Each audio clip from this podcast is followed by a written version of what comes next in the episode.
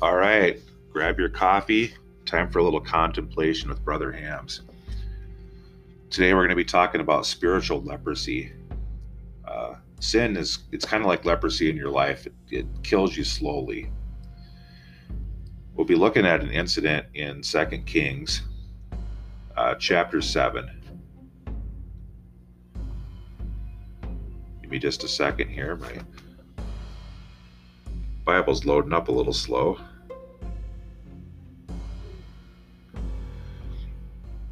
All right, Second Kings chapter 7, verse number 3. And there were four lepers, leprous men at uh, at the entering in of the gate, and they said one to another, Why sit we here until we die? So that's, you know, pretty profound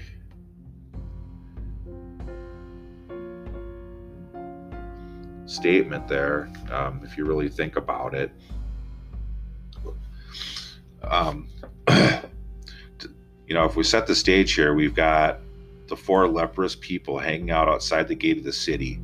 The lepers at the time were separated from other people and considered unclean. We read in the text that there was a famine in the city and the Syrian army was also nearby.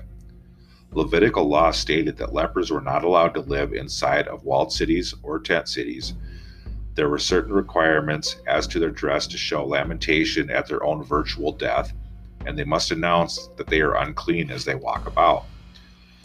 In verse 4, we read, If we say, We will enter into the city, and we shall die there, and if we sit still here, we die also.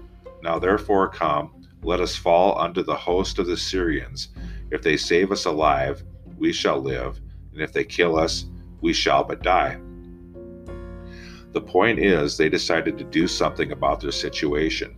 Going back to verse 3, the Bible says, And there were four leprous men at, at the entering in of the gate, and they said to one another, Why sit we here until we die?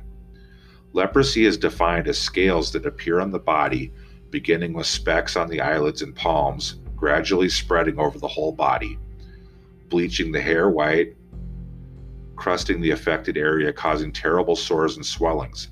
Leprosy was also the outward and visible sign of the innermost spiritual corruption, a meet emblem in its small beginnings, its gradual spread, its internal disfigurement, and its dissolution, little by little, of the whole body of that which corrupts, degrades, and defiles man's inner nature and renders him unmeet to enter the presence of a pure and holy God.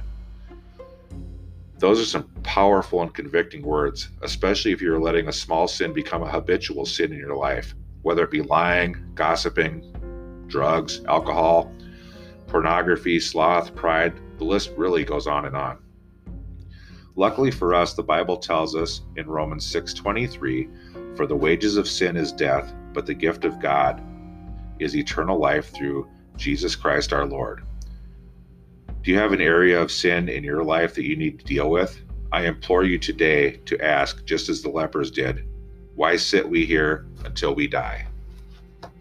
Thanks for tuning in today. I hope you'll join me again next time. Have a blessed day.